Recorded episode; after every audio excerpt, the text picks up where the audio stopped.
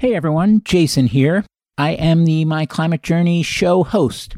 Before we get going, I wanted to take a minute and tell you about the My Climate Journey, or MCJ as we call it, membership option. Membership came to be because there were a bunch of people that were listening to the show that weren't just looking for education, but they were longing for a peer group as well. So we set up a Slack community for those people that's now mushroomed into more than 1,300 members. There is an application to become a member. It's not an exclusive thing. There's four criteria we screen for determination to tackle the problem of climate change, ambition to work on the most impactful solution areas, optimism that we can make a dent and we're not wasting our time for trying, and a collaborative spirit. Beyond that, the more diversity, the better. There's a bunch of great things that have come out of that community, a number of founding teams that have met in there, a number of nonprofits that have been established, a bunch of hiring that's been done, a bunch of companies that have raised capital in there, a bunch of funds that have gotten limited partners or investors for their funds in there, as well as a bunch of events and programming by members and for members, and some open source projects that are getting actively worked on that hatched in there as well. At any rate, if you want to learn more, you can go to myclimatejourney.co, the website, and click the Become a Member tab at the top. Enjoy the show. Hello, everyone. This is Jason Jacobs, and welcome to My Climate Journey. This show follows my journey to interview a wide range of guests to better understand and make sense of the formidable problem of climate change and try to figure out how people like you and I can help. Today's guest is Joel Jean, CEO and co founder of Swift Solar. Swift Solar was founded in 2017 by leading perovskite scientists from Stanford, MIT, Cambridge, Oxford, and the National Renewable Energy Laboratory. They believe that solar energy has vast untapped potential to reduce inequity and protect planetary health in the face of global climate change. And they also believe that today's solar technology is good, but not good enough. They believe that what we build today should serve humanity forever, and together they're working to make that happen. Now, perovskite was new to me, but I've been hearing a lot about it and wanted to understand it better, understand where it fits in the solar landscape, understand where the solar landscape fits in the broader renewables and clean energy transition, and also, of course, Swift Solar's lane, their progress to date, what's coming next, their long vision, and if they're wildly successful, what they've achieved. Well, friends, that's exactly what we cover in this episode. So without further ado, Joel, welcome to the show. Thanks, Jason. It's great to be here. Well, I'm psyched to have you. I have to say, it's a little intimidating because this is a subject that I am ill equipped to talk about. But obviously, solar is important. And to the extent that perovskites can be disruptive and help solar evolve and play a more meaningful role faster, that feels important. And I've gotten to know you a bit, and you're a smart guy who I know is climate motivated. And so, hey, let's take 45 minutes or an hour and talk about Swift Solar. That sounds awesome.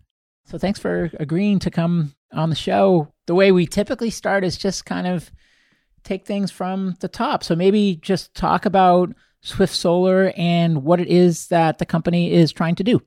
I think I have to start with climate actually, and I think that that maybe makes a lot of sense given your audience. I mean, I think there's a lot of perception here that perhaps in this community and at large that solar is kind of solved. There's a lot of discussion about how we have cheap solar, we have cheap wind, batteries are getting solved. Maybe these technologies are solved, so we should instead put all of our efforts into ag and cement and steel and aviation. I mean, I think that's a lot of that is very true. I mean, I can't deny that solar's come a long way and is at a really good place for climate, and I think that's a great thing. So, even though that is the dominant narrative and it is not great for Swift, especially in terms of things like fundraising, I think it's great for the world. And I think the flip side of that is that if we don't think that climate's going to be solved in the next, say, 10 years, as one example, or if we do rely on solar to solve most of the climate problem, let's say like 20 to 50% of electrification or decarbonization in the power system, power sector, I do think it's worth continuing to work on better and better solar. A new solar technology with better fundamentals, I think, still has a lot of potential to contribute to climate here. So that's just kind of a perspective here where even if silicon is good enough for today, if you're looking at all these low carbon pathways and integrated assessment models and power system models, they're all relying on solar by mid century for 20, 30, 40% of electricity. And I think it would be a big mistake to stop innovating because if you're talking about even the possibility of reducing the cost of solar by, say, 10, 20, 30%, which is possible with more efficient PV and new module formats, that's a cent or two per kilowatt hour isn't, isn't a lot, but at these scales, it's you're talking about hundreds of billions of dollars a year in value. So I guess that's kind of like the high level picture of why I think solar still matters for climate, even if it's not on the critical path right now. And I know we still have to get to Swift Solar and what you're doing, but just one kind of follow on question there is I mean, you say it's on a good path and that that narrative is true, but that it would be better to keep innovating. What is it about where it is today that will hold it back from getting to where it needs to go? Or, I guess, said another way, what could be changed about solar to accelerate its adoption curve? I think it comes down to the cost structure for solar. So, if you look at the cost structure, especially in the US, but in a lot of places, the module the solar panels themselves are no longer the majority of the cost.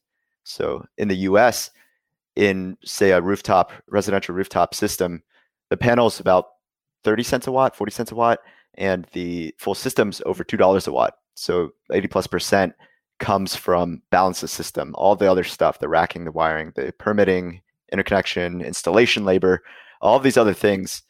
And if you kind of look at that, you might ask, why are we even working on the technology? we should solve all those things.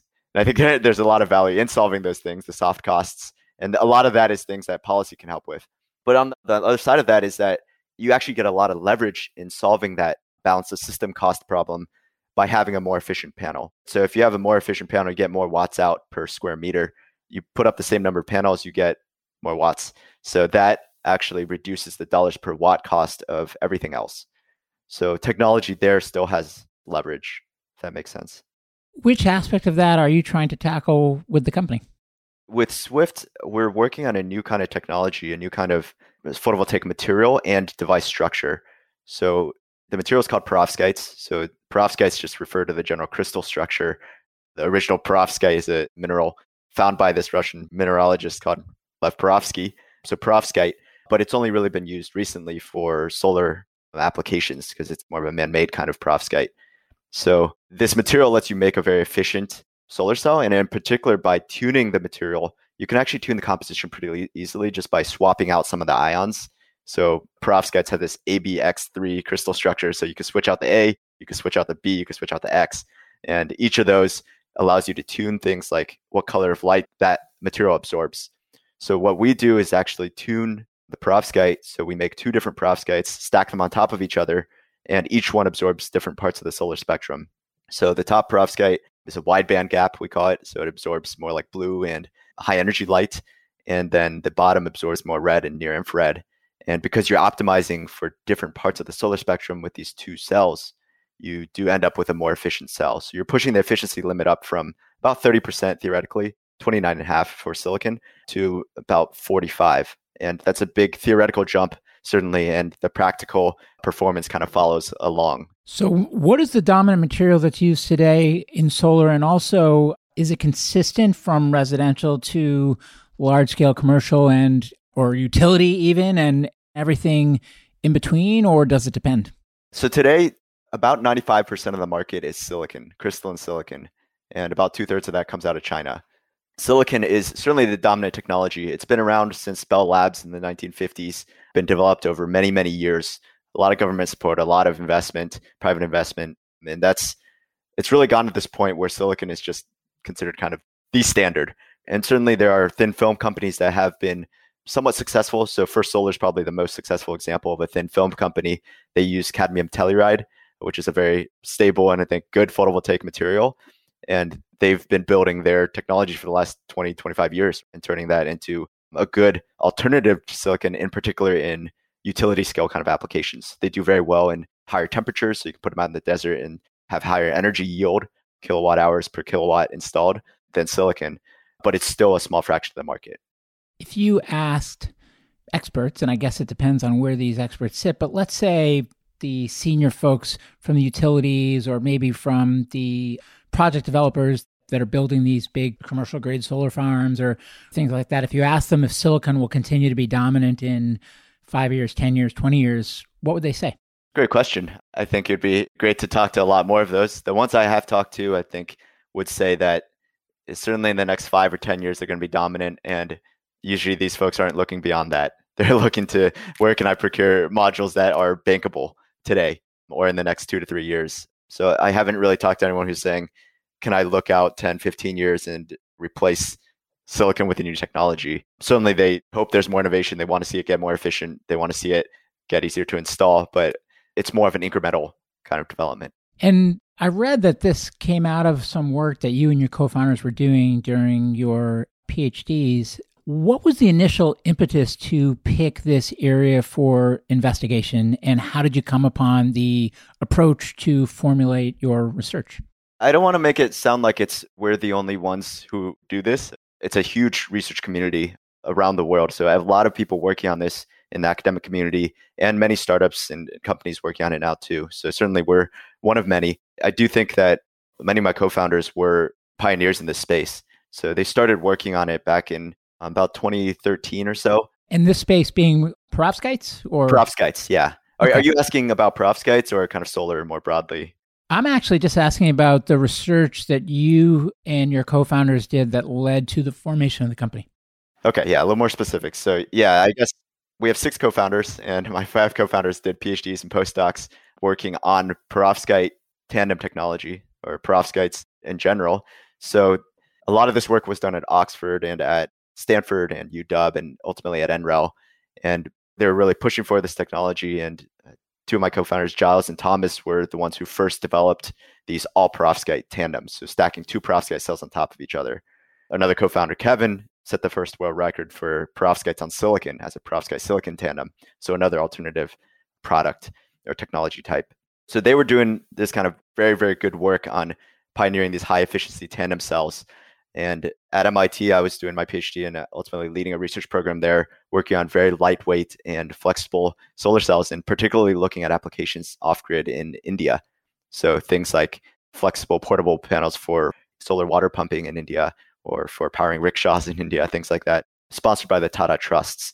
So I was focusing a lot on the markets, thinking about sort of where the economics of solar are going. All of my co founders were working deep on the technology and pushing that forward we ended up coming together uh, over Skype over four different time zones in 2016 and started these conversations about where would a new technology like perovskites, which were kind of up and coming, be able to fit into the market.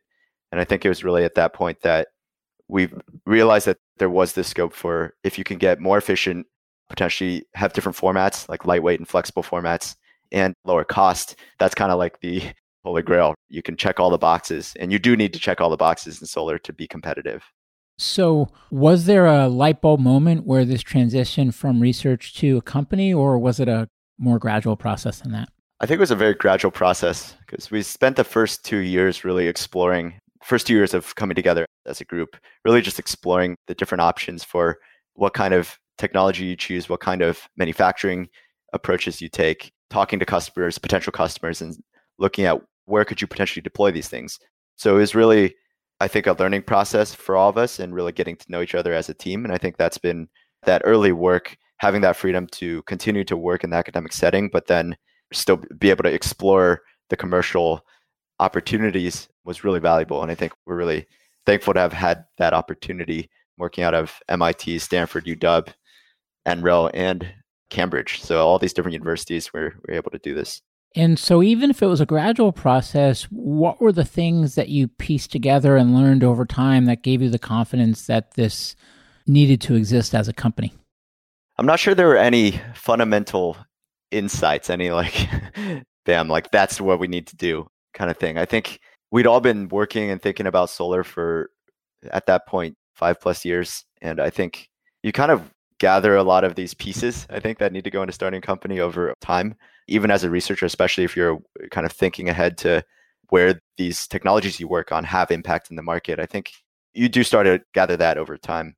I think some of the key pieces for us were bringing this group together, deciding that we wanted to work together. I think the insights around customers and specifically what kind of you could think of a million things to do with a solar panel, especially if you can make it lightweight or flexible. But most of them are probably not very good markets. They're either super custom or very low volumes or people aren't willing to pay enough for it. It's just a commodity and not a high value thing. And maybe the most important is that in a lot of these places, silicon is going to be just as good an option as a new technology. As a new company and a new technology, you're never going to compete with silicon on dollars per watt out of the gate. You need to be at massive scale to do that. So, a big part of our journey was really identifying what kinds of early markets really make sense for this kind of technology. And so, what year did you actually incorporate the business? We incorporated in November 2017. Got it. And then once the business was incorporated, was it pretty much just operating similarly to as you had been as a group when it was just research, or did things start to change in terms of how you were going about it? Part of the impetus was actually because we had some investors who were interested in putting in some money. So I think that we had to incorporate then. We also had a grant that was coming in that required that. So we were able to stay in the academic setting for another think six to nine months working, kind of laying that groundwork to spin out. And it was only in mid 2018 in the summer when we actually all kind of came together at NREL to spin out the companies to work full time on it. So, yeah, I think that was a gradual transition uh, as we got funding in, as we got the team together and had the logistics worked out. And so, when you did step out and you had some funding and it was time to treat it like a company, was it at that point that you started investigating the best markets? And tell me a little bit about that process of evaluating markets and then either where you ended up or where you are in that exploration today. A lot of that first couple years, actually, before we incorporated, was doing this kind of work. And I think we were lucky in university settings to be able to do a lot of that exploration. Certainly, at multiple places, we did these kind of customer discovery programs where you spend a lot of time, you interview hundreds of customers and you have conversations about what are their needs, right? You really focus on what is it that these customers are looking for and can you help satisfy that with the technology or product or service? So I think we had been doing this all along and it wasn't like we had a step change when we spun out. I think if anything, we dug deeper into the technology at that point because we could. We were all there in person. We could work together in, in the lab. I think the customer stuff has just been ongoing in the background. And especially with COVID last year, I think we were able to ramp that up even more. So in terms of where we actually ended up, there's a set of markets that we think are very promising. So one of them is sort of aerospace, where you need a very, very lightweight product, maybe naturally, to keep something like a high altitude UAV in the air for months at a time, or for satellites where you need very efficient lightweight solar, because obviously you need to get out into space. So launch costs are high. So for all these kind of aerospace type applications, there's a very high value in having efficient very lightweight solar. That I think is for one exciting area for us. And I can certainly talk about more if you're interested. Great. And what about the product itself? So, where are you in terms of development and where do you need to be when you actually feel like you'll be ready for wide scale deployment? And how does that phasing work in between now and then? That actually reminds me. So, I think a big part of this first couple years, sorry to go back to your last question, but a lot of the the development was actually mapping out that course to get to scale. Because it's i think one of the big stumbling blocks for the first generation of solar companies aside from all the macro issues in china and all those things was not having that like kind of stepping stones to market. It was really like oh we have 100 million dollars of vc money now. Our competitors do too. We need to go and build that big factory. And i think you've probably talked to a lot of investors who fell into that trap and a lot of companies that fell into that trap China aside, I think that was one of the big issues in the first wave of solar companies, in that you, if you scale up a, a factory before you're able to have a refined process and a high efficiency, compelling product with product market fit, I think you're going to waste a lot of money. You're going to be retooling your factory at a stage when it's very expensive to do so on venture dollars. That was a lot of the development early on. And in terms of our pathway or where we are on that stepping stone approach, I think we're still early. We're still in the product development phase. We can make small mini modules, things kind of on the four to six inch scale right now, and they're not as efficient as they are on the very small one inch or smaller scale that we would use for R and D. We still do a lot of development on these small sub centimeter squared kind of areas, just because you can do a lot more iterations that way, and you waste a lot less material. So we still are in the R and D scale We have a 10,000 square foot facility with mostly geared towards R&D, but actually for these like four to six inch mini modules that I'm talking about, that actually can be our first product. And we're excited to actually deploy those with customers in the next six to 18 months, which is kind of our runway into our next round and really prove out that there's a lot of demand for this. And then from there, we can start to scale to larger products and also our, start to scale our manufacturing. And so, when you're bringing a company like this to market, how do you think about grants versus equity capital versus project finance and first of its kind and second and beyond and all that kind of stuff? It's still a little fuzzy for me when I'm trying to piece together the best source of capital for businesses of this nature. It's a great question. I think it's still a little fuzzy for me too. I wish there was a single answer. I think there are a few pieces to that. All of those things I think have a role to play certainly we had a kind of funny trajectory, I think, where we had some super angels we were lucky enough to run across who were excited about what we were doing and ready to back it. I think we've also had four government grants through a couple through DOE and DOD and NSF, and I think those were very helpful as well. Part of that as validation and partly as actual capital to go and build. I think the challenge that we've seen with the government funding is that even though it's nominally geared towards developing the technology and kind of helping I think helping bring them into the market. What we found is the timeline is often very, very long. For when you apply, you maybe wait for six, nine months to get an answer, and then maybe another three to six months to negotiate the contract. And then finally the award starts. And then there's a lot of reporting and a lot of just a lot of structure around that capital.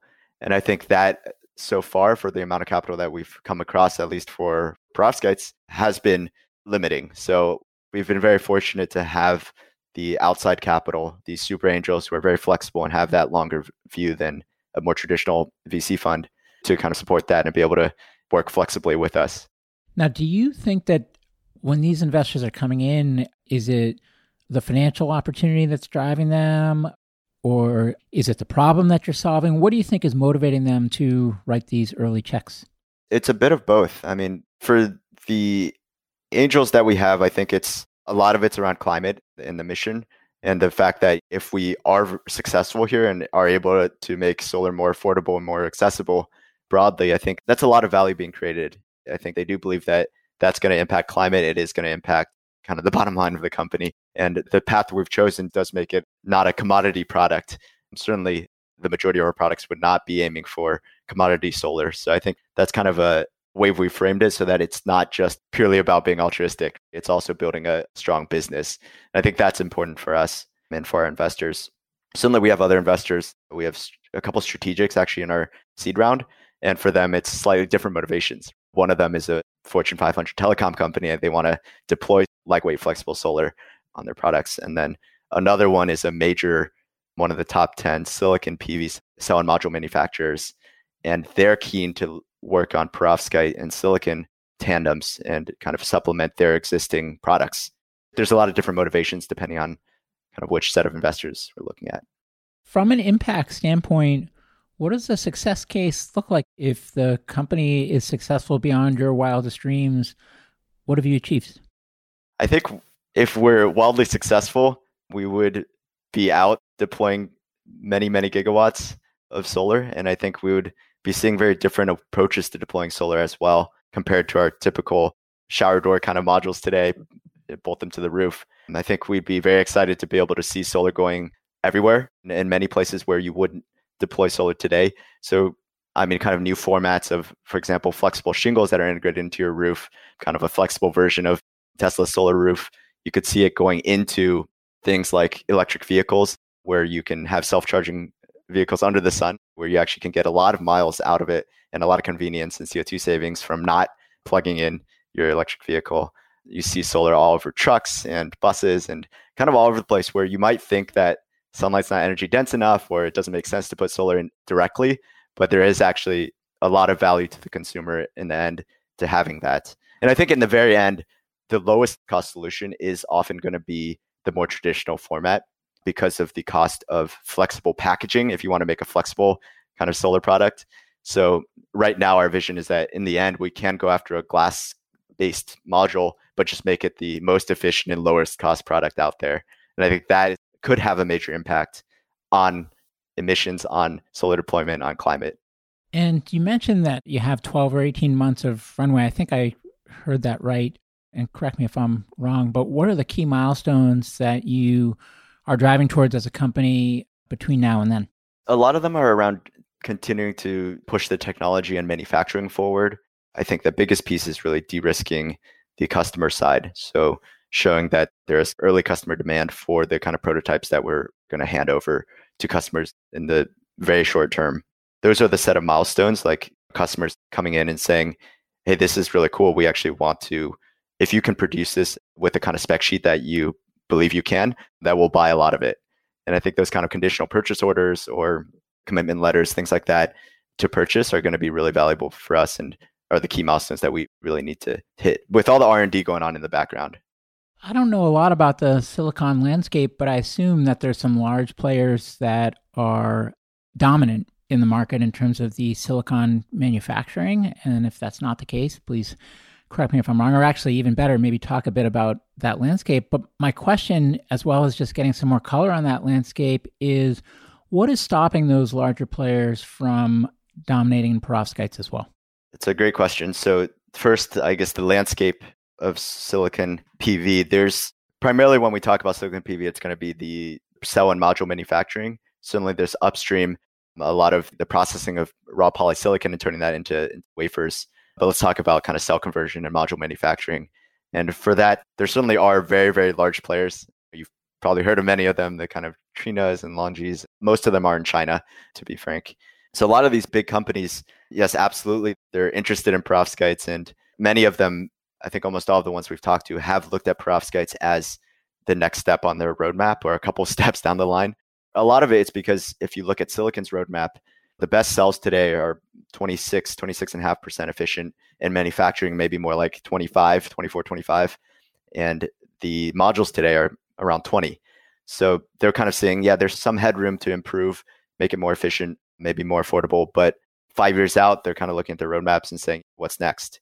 And actually, on the industry roadmap, the itrpv International Technology Roadmap for PVs, they're actually showing tandems in that three to five plus year range as a growing part of the market.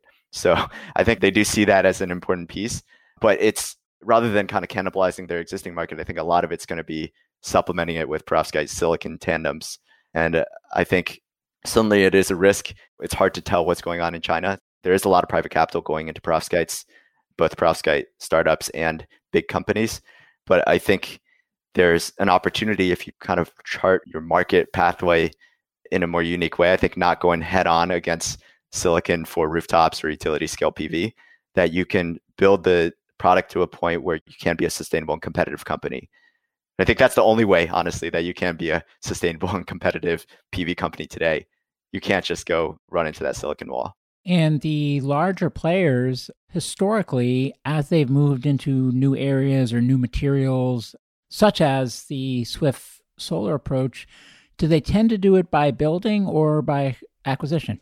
Sorry, when new players tend to go into. When the big players, so let's say if the big players were going to go from silicon into perovskites or silicon into whatever, but some kind of new line or big step forward or five years out, what's next kind of thing, do these companies tend to be acquisitive or do they tend to have a bias towards things that they build themselves? That's really interesting because I think in the silicon world, there's been very little acquisition. I think the technology has actually, if you look at a panel in 1985, it actually looks very similar to a panel today. And certainly there's a lot of incremental innovation. I think a lot of development on increasing wafer sizes, making the cells more efficient, using less material, making the module overall more robust. A lot of kind of stepwise innovations. But I think there hasn't been a lot of kind of revolutionary innovation, whether by acquisition or by internal development. So I think that's kind of like the baseline where the industry is today. I think part of the challenge for acquisitions within the industry is that the margins are very, very small. So if you're looking at traditional markets, you're talking about gross margins that are, well, let's say in the few tens, maybe low 10%. And then operating margins have historically been sometimes negative, sometimes 10%. I mean, it kind of varies a lot. So it is a very commodity market. And I think that's been one of the challenges for existing companies even with huge balance sheets to go and either acquire new companies or spend a lot of money on R&D. And I think what I'm hearing from you and again correct me if I'm misunderstanding or misstating but is that the silicon is kind of where it's at today and even say in the medium term, like the next five years. But as you get further out, there's going to be kind of a local maxima. And that in order to continue to get solar down the cost curve and to keep innovating, new materials, new processes, like there needs to be new, and that perovskites are a promising candidate for that, and that you'll stay away from a strategy standpoint from the commodity categories and from the ones that are a direct threat to large players in the silicon world and pick off these kind of niche, high value categories where there's more room for differentiation. Is that correct? I think that's very fair, especially in the short term.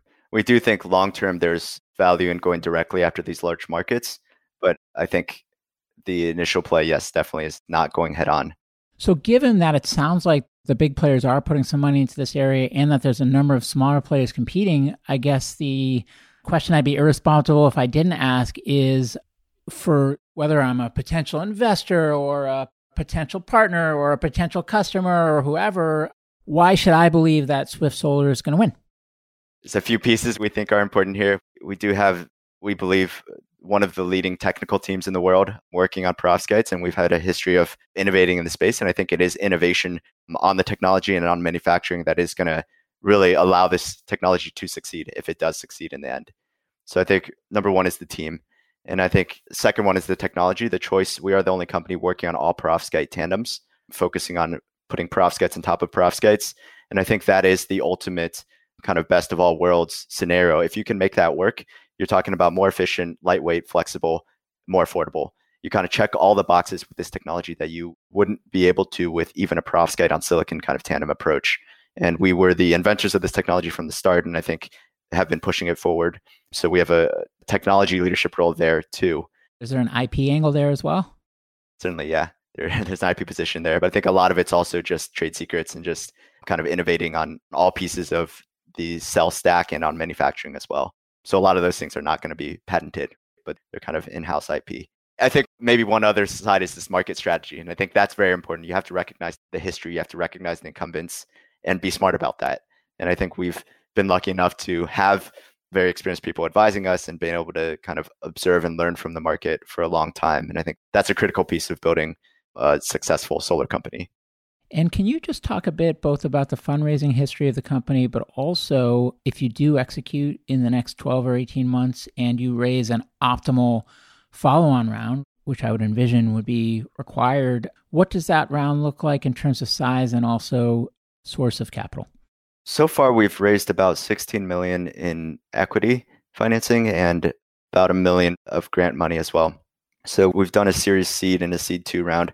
We just announced the Seed Two actually last month of around nine and a half million, and that's what allows us to grow the team and actually prove out kind of this last step before we actually go into some more serious manufacturing, some more serious pilot manufacturing. So I think for as we look forward to this next round, it is going to be a bigger check size that we're looking for, a bigger chunk of capital to actually go and build out a first real pilot manufacturing line. And so, I mean, you can kind of imagine in the 20 million kind of range for a Series A, plus or minus a few five or 10 million, depending on what kind of other capital is out there. And I think the ideal source, I mean, I wouldn't say there's any single ideal source. I think so far we've had about a million and a half out of our total raise from VCs and some from strategics, and then the rest, the majority is from angels and super angels so far. So I think diversifying that a bit, kind of getting more traditional venture support now that we're far enough along that I think we are more venture backable in that sense, I think would be very exciting. And having maybe more strategics involved as well could be exciting. But it sounds like in your mind that 20 million or whatever the final number ends up being would be equity capital? I think it would be primarily equity. We are hoping that with the support of the federal government these days, there could be a lot of support for US manufacturing. And that could be one way to help fund a first factory certainly we wouldn't go and it'd be difficult to raise private debt for such a thing right now. I'm curious. I mean, this is not necessarily a Swift Solar question, but a question I've just been kind of Polkyon in general. So I'm really excited to ask it to you because this is a great data point here. So this type of first of its kind, 20 million, the decision for equity capital, is it because it's the best of what's available, but it's really not optimal and there would be a better source, but that source doesn't exist? Or is it that equity actually does the job just fine and there's no gap? I think you need to ask me that in two years. but I, I do think that there are some major benefits of equity. It is very flexible. And I think that's important when you're at a stage still kind of developing the technology. As a counterexample, if you look at something like equipment financing and you were to finance equipment with debt, you do need to get the debt provider's actual approval for this equipment. They need to make sure that they can have a resale market in case you end up screwing it up. So there's more constraints in, on timeline and on what you can actually do with that capital. Uh, equity is much more flexible. Obviously, it's dilutive. It's there are limits to what you want to do with equity.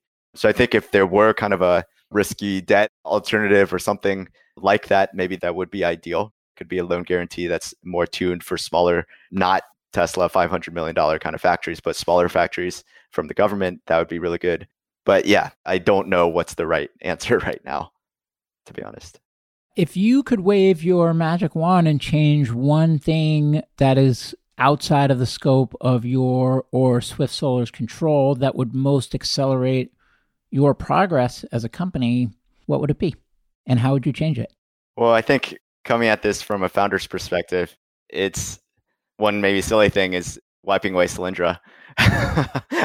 the history of clean tech 1.0, where thin film solar has become a dirty word. And I think that's really been a barrier to fundraising. And honestly, like, of course, you need to have the right market strategy. You need to find customers and product market fit. But I think even with all that, there's a risk for a solar company coming along and not being able to raise that next round. And I think a lot of that's perception. So I've literally been told by multiple VCs that our LPs aren't going to let us invest in solar after Solyndra. So it's a sort of perspective, I think. And a lot of people think that, but aren't saying it. So, I mean, here's your chance to kind of clear the air. I mean, what's your assessment of why Solyndra failed and why is this time different? So, I think it's not just Solyndra. Sorry, just to be a little bit broader, I don't want to singularly call them out. There was a whole wave, a lot of capital flowing in. I think there's a lot of reasons why it's different this time. I think the first time around, what we saw was a lot of these companies ran into some issues. I think in terms of the timing, it was just really bad at the time there was a big peak in polysilicon prices and people looked at the price of silicon modules and thought that it was going to level out and performance was going to level out. It turned out it didn't. A lot of people tried to compete with silicon directly. It scaled up too fast as we already talked about and ended up because of that running out of money. I think from what's different this time perspective i think the questions of timing i think it's a fundamentally just different world in 2020 versus 2010 there's a lot more momentum on climate change, as you've seen and, of course, been a part of building. We know where China stands. Fundamentally, we know kind of instead of being in this weird place where China's just starting to get its industry off the ground and it may put billions of dollars into subsidies or it may not, which was 10 or 15 years ago. Today, we know China's going to support downstream markets, going to support manufacturing. And that's just how the world is. So you have to work around that. I think governments are more aware that we need to have domestic manufacturing and that energy is strategic and important for the country. And I think having things like SPACs as a potential exit strategy, for better or for worse, I think it is a new pathway for growth capital and exits, which wasn't really there in the first wave.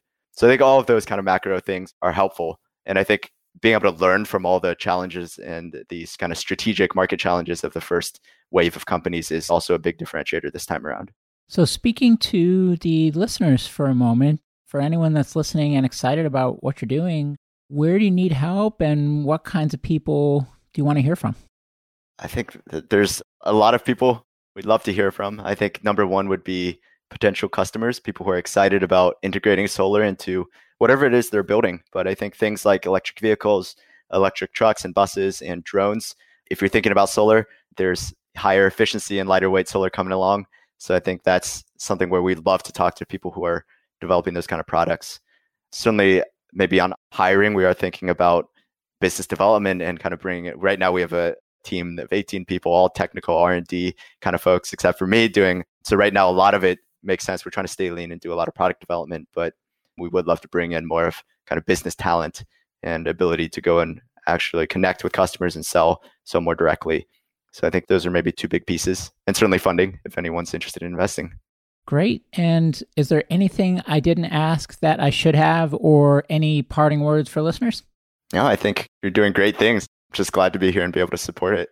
Thank you. Well, I'm much. psyched to finally make this happen, Joel. And I learned a lot about Swift Solar and about perovskites, and I'm going to have to keep learning more, but this was a pretty action packed 45 minutes here. So thanks so much for coming on the show, and best of luck to you and to the whole Swift Solar team. Thanks, Jason. Really appreciate it. Hey, everyone. Jason here. Thanks again for joining me on my climate journey. If you'd like to learn more about the journey, you can visit us at myclimatejourney.co.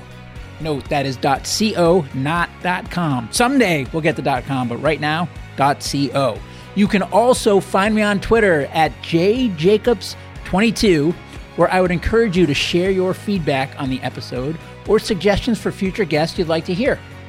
And before I let you go, if you enjoyed the show, please share an episode with a friend or consider leaving a review on iTunes. The lawyers made me say that. Thank you.